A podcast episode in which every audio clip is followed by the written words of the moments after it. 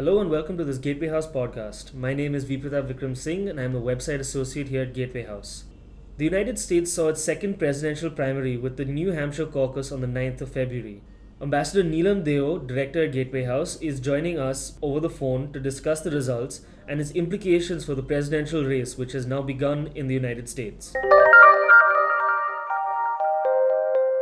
So, Neelam, uh, thank you for joining us. The New Hampshire primary witnessed an interesting turn for the Democrats, with Bernie Sanders pretty much demolishing uh, Hillary Clinton by securing more than uh, al- almost 60% of the vote against uh, her 38.4%.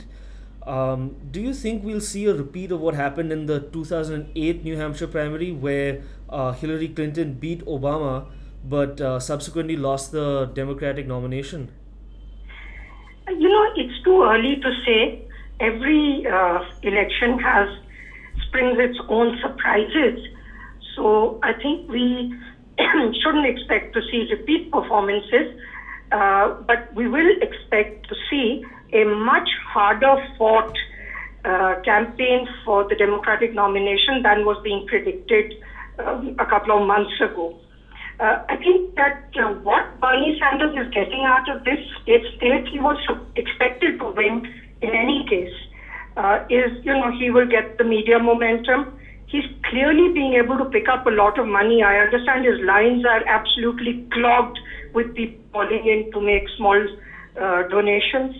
Um, what has yet to happen are two or three things, and most importantly, uh, who are their constituencies? clearly, uh, Bernie Sanders is being able to enthuse young voters just as Obama had done. Clearly, he's been able to enthuse people to make donations just as Obama had done. But we have yet to see him perform in states which have minorities and significant minorities of Hispanics, significant minorities of African Americans, constituencies that Hillary Clinton has worked upon for years and who had supported her husband when he was campaigning for president. So this still remains to be seen. A constituency that uh, Bernie Sanders has managed to attract somewhat, which none of the other Democrats had earlier, is some part of white unemployed people. Uh, because they too are extremely concerned with the uh, kind of inequality that the American uh, economy has. They are the kind of people who joined the Occupy Wall Street movement, uh, and they themselves are unemployed. They have uh, crushing debts, especially those that have gone to college, and they don't see their prospects improving. So this constituency is new to some extent for Democrats. Right. Um, similarly, on the on the Republican front, um, the new the New Hampshire primary saw uh, Donald Trump reemerge as the uh, leading candidate in that uh, vast Republican pool.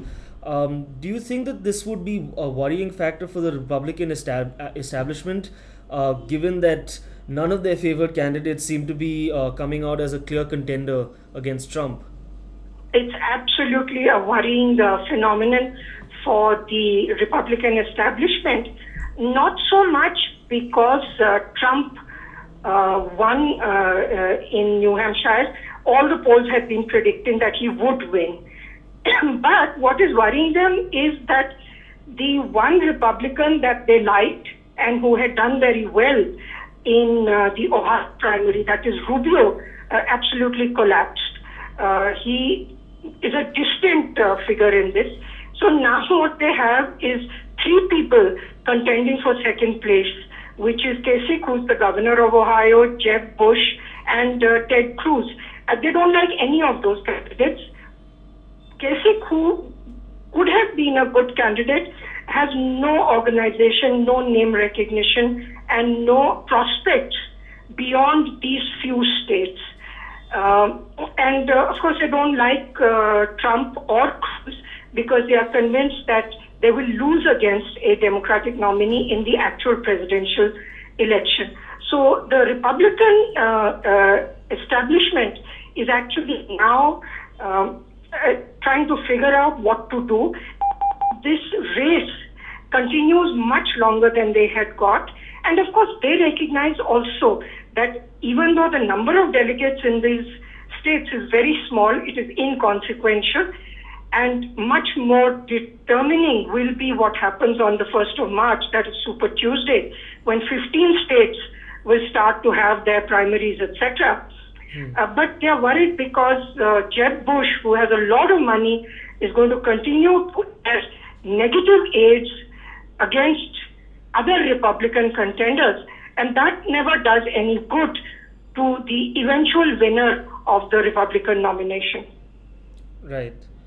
Um, so an interesting an interesting um, reflection seems to be coming out with uh, with Bernie Sanders and Donald Trump, uh, both candidates representing the uh, real extremes within their respective parties.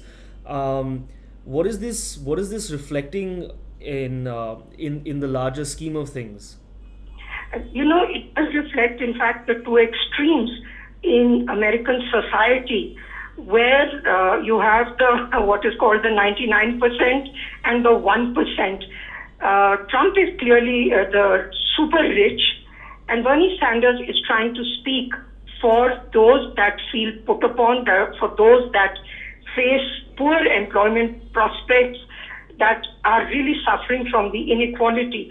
So, what he is trying to talk about is that he will uh, regulate Wall has become the symbol of inequality in the United States, much more closely that the tax structure will be modified not to favor the rich and the super rich.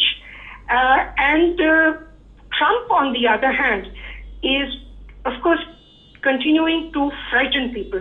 He is frightening them about immigrants, he is frightening them about terrorist, uh, potential terrorist attacks, and basically just saying that he's going to make America great, but with no program over there. So he may stay ahead for quite a lot of time, but even Trump has to go and face states where there are larger numbers of Hispanics, there are larger numbers of African Americans, uh, and those are not constituencies that he has been appealing to either. He is confined to a smaller constituency of angry white men, so to speak, and uh, uh, this uh, cannot uh, in all probability, win him the eventual uh, uh, nomination for the Republican candidacy, and certainly it cannot win him the presidency because the much larger constituents are the ones who feel themselves disempowered, and those are the ones that Bernie Sanders is uh, appealing to. Clearly, there's a lot that's going to be developing over the next few weeks. Um, thank you, Neelam, for giving us this insight. You're welcome. Thank you. We hope you enjoyed this Gateway House podcast. Please subscribe to our podcast on iTunes and on SoundCloud and follow us on social media on Twitter and Facebook.